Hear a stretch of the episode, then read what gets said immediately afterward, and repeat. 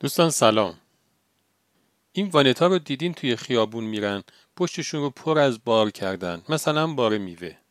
اینقدر پشتش باره که حسابی خوابیده. اون وقت می‌بینی که توی مسیر که داره میره با کوچیکترین دست اندازی زیرش به کف خیابون می‌خوره و یه صدایی میده یا یه جرقه ای می‌زنه.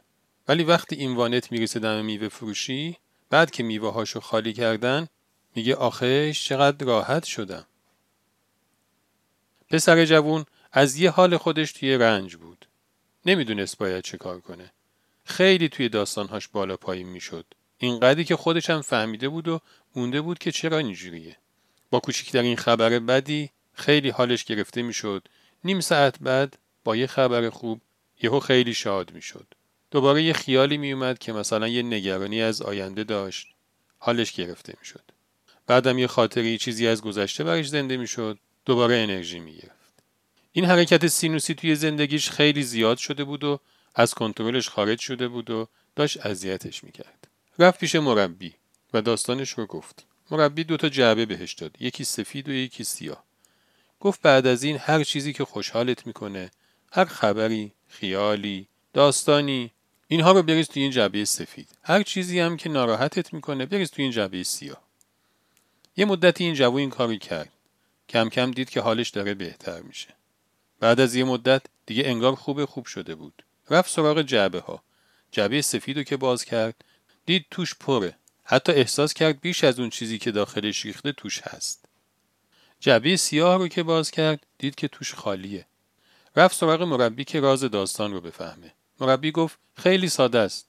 وقتی که تو خبرها و خیالا و اینها رو بار خودت می‌کنی خب معلومه بعد یه مدت خستت می‌کنه. وقتی اونها رو می‌ذاری کنار توی جعبه جایی دیگه سبک میشی و به راحتی می‌تونی حرکت کنی. پسر از جعبه سفید پرسید. مربی گفت جعبه که تو نعمتهایی که بهت داده شده رو توش ریختی.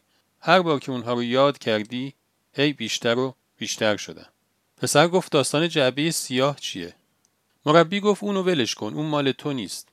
تو می‌دونی که هر چقدر که از زمین ارتفاع بگیری جاذبه زمین کم میشه یعنی وزن اجسام کمتر میشه. همه اون چیزایی که تو توی اون جعبه سیاه ریختی همش میاد پیش من. من هم بلدم اونها رو ببرم توی ارتفاعی از زمین رها کنم که دیگه هیچ وزنی نداشته باشن و هیچ سنگینی برای کسی ایجاد نکنن.